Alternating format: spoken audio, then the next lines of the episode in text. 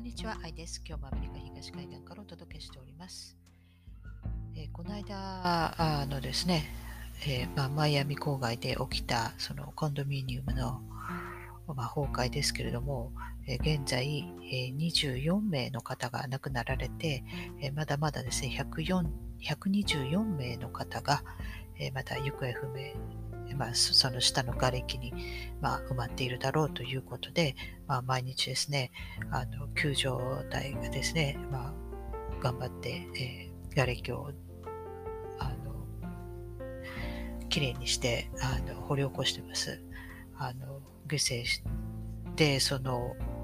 まだあの立ってる方の、まだ建物がまだ崩壊してなくて、今だまだちょっと立ってる、その側のコンドミニアムの方をですね、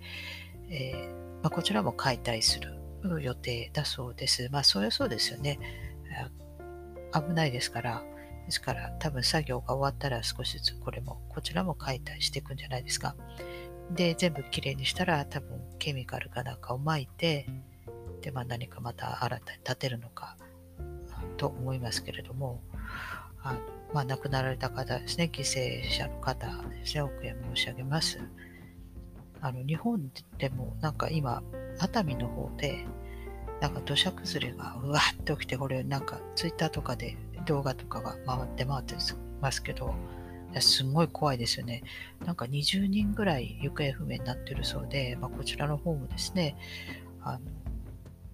まあ、亡くなられた方多分いらっしゃいますでしょうから、まあ、お悔やみ申し上げます。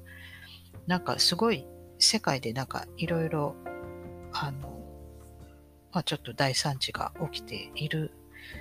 いる感じですね。あの、カナダなんかは、なんか今すごい山火事がすごくって、あの、その前ですね、まあ、こっちもそうだったんですけど、すっごく暑かったんですよ。で、うわ、ヒートウェイブが来たって感じで、まあ、結構6月とかに入ると、まあ、来るんですけれども、まあ、今年はですね、まあ、6月に入っても、まあ、それほど暑くなかったんですけど、まあ、ここ6月の、まあ、下旬にですね、いきなりうわっと暑くなって、で、まあ、私は東海岸でしたけれども、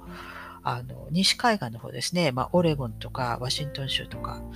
えー、それからカナダ、すごく暑くて、なんか、カナダのどっか一部はですね、49度、49度、もう50度近いなんてこんなね、聞いたことないですけど、まあそのぐらいなんか気温が上がったようで、まあワシントン州、まあオレゴン州もまあ40度以上いて、えー、えー、たんですよね。42とか43度とか。暑いですけど、なんかかなりカナダでなんか人も亡くなられたみたいですけれども、まあ、それでえさらにですね、今山火事があのなんかすごいことになってるみたいですけれども、まあ、これはですね、あのなんかよくあのその天候ですね、えー気象を変えるようなそういう兵器が何たらとか言うんですけれども、まあ、確かに実際に、まあ、人工的に、まあ、そういう気候をですね、変えたりとかそういうことできるんですけれども、えー、それをですね使ってそんな山火事を起こしてもあの何のベネフィットがあるのかっていうことですよね。ですから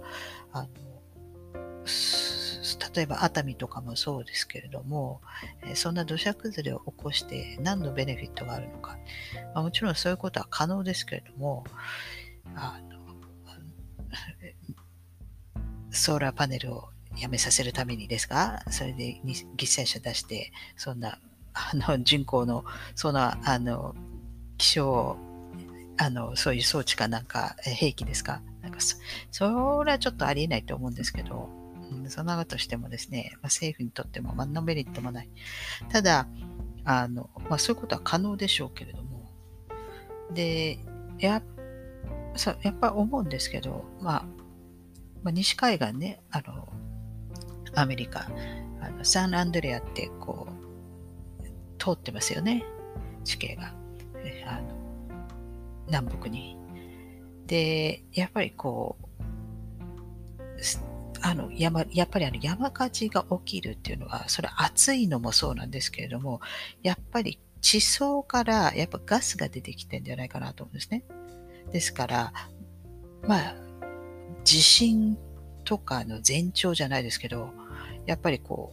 う、中の方で揺れ、まあ爆発ですよね。ですから、まあ、あの、マグマに例えば水が触れて、それで爆発が起きて、それで火山になったりとか、地震になったりとかしますけど、だそういう、やっぱそういうですね、そうガスが出てきてるんじゃないかなと。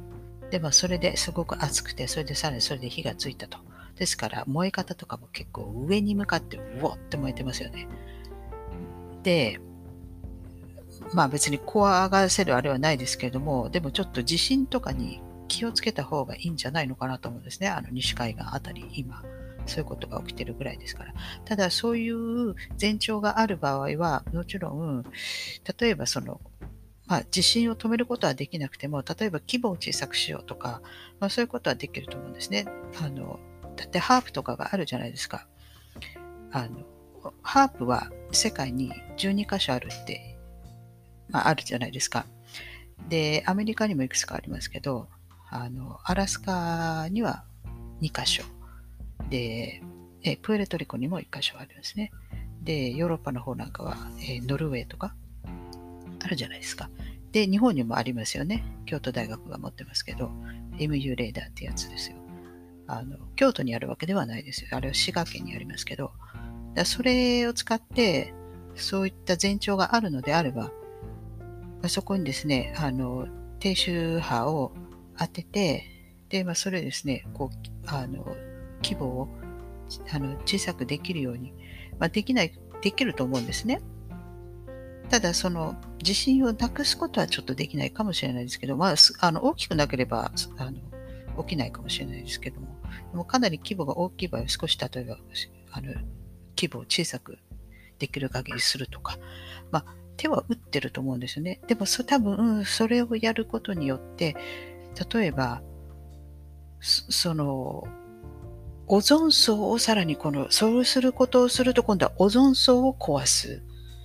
ことになったりするんじゃないかなと思うんですね。オゾン層ってあの、ね、あの酸素3つくっついてオゾン、ね、O3 じゃないですか。だからそれで多分バラバラになっちゃって、で多分オゾン層がこう破壊っていうかまあ穴が開いちゃうわけですね。そうすると穴が開いたところに多分宇宙船かなんかがこう降り注いでくる。まあ、つまり宇宙船っていうのはつまり、まあ、電磁波ですよ。それがやっぱり降り注いできて、で、それが、あの、雲に当たって、それで、この雲でさらにそれが、えー、分解されて、でそれで、あの、異様な雨が降る。結局そういう二次災害みたいに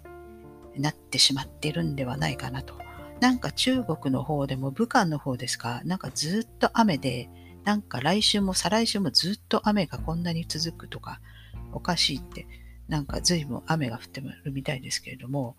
あの、もちろん単なる普通の雨だったら別にいいんですけど、異様なほど雨が降る。例えば、あの、そう、集中的に雨が降るとかね。今回のこうなんか異様なほどこう神奈川をこう横切った雨とか、まあ、よく九州とかもありますけどだそういうのって多分例えばあの地震をこう小さくしようと思ってそれのもしかしたら二次災害じゃないですけれども、まあ、そういう形で、えー、副作用が起きてしまっているとかどちらかといったらそういう感じなんじゃないのかなと私はそう思います。別に普通の自然現象で起きているんだったらいいですけれども、なんかあの地球温暖化とか、なんかいろいろ言われてますけれども、でも異様だっていうのは別に狙って思いっきり雨を降らせたわけじゃないでしょうけれども、多分、まあ、副作用的にそういうふうになってしまっているのではないのかなとあの思います。あこれはですね、あの、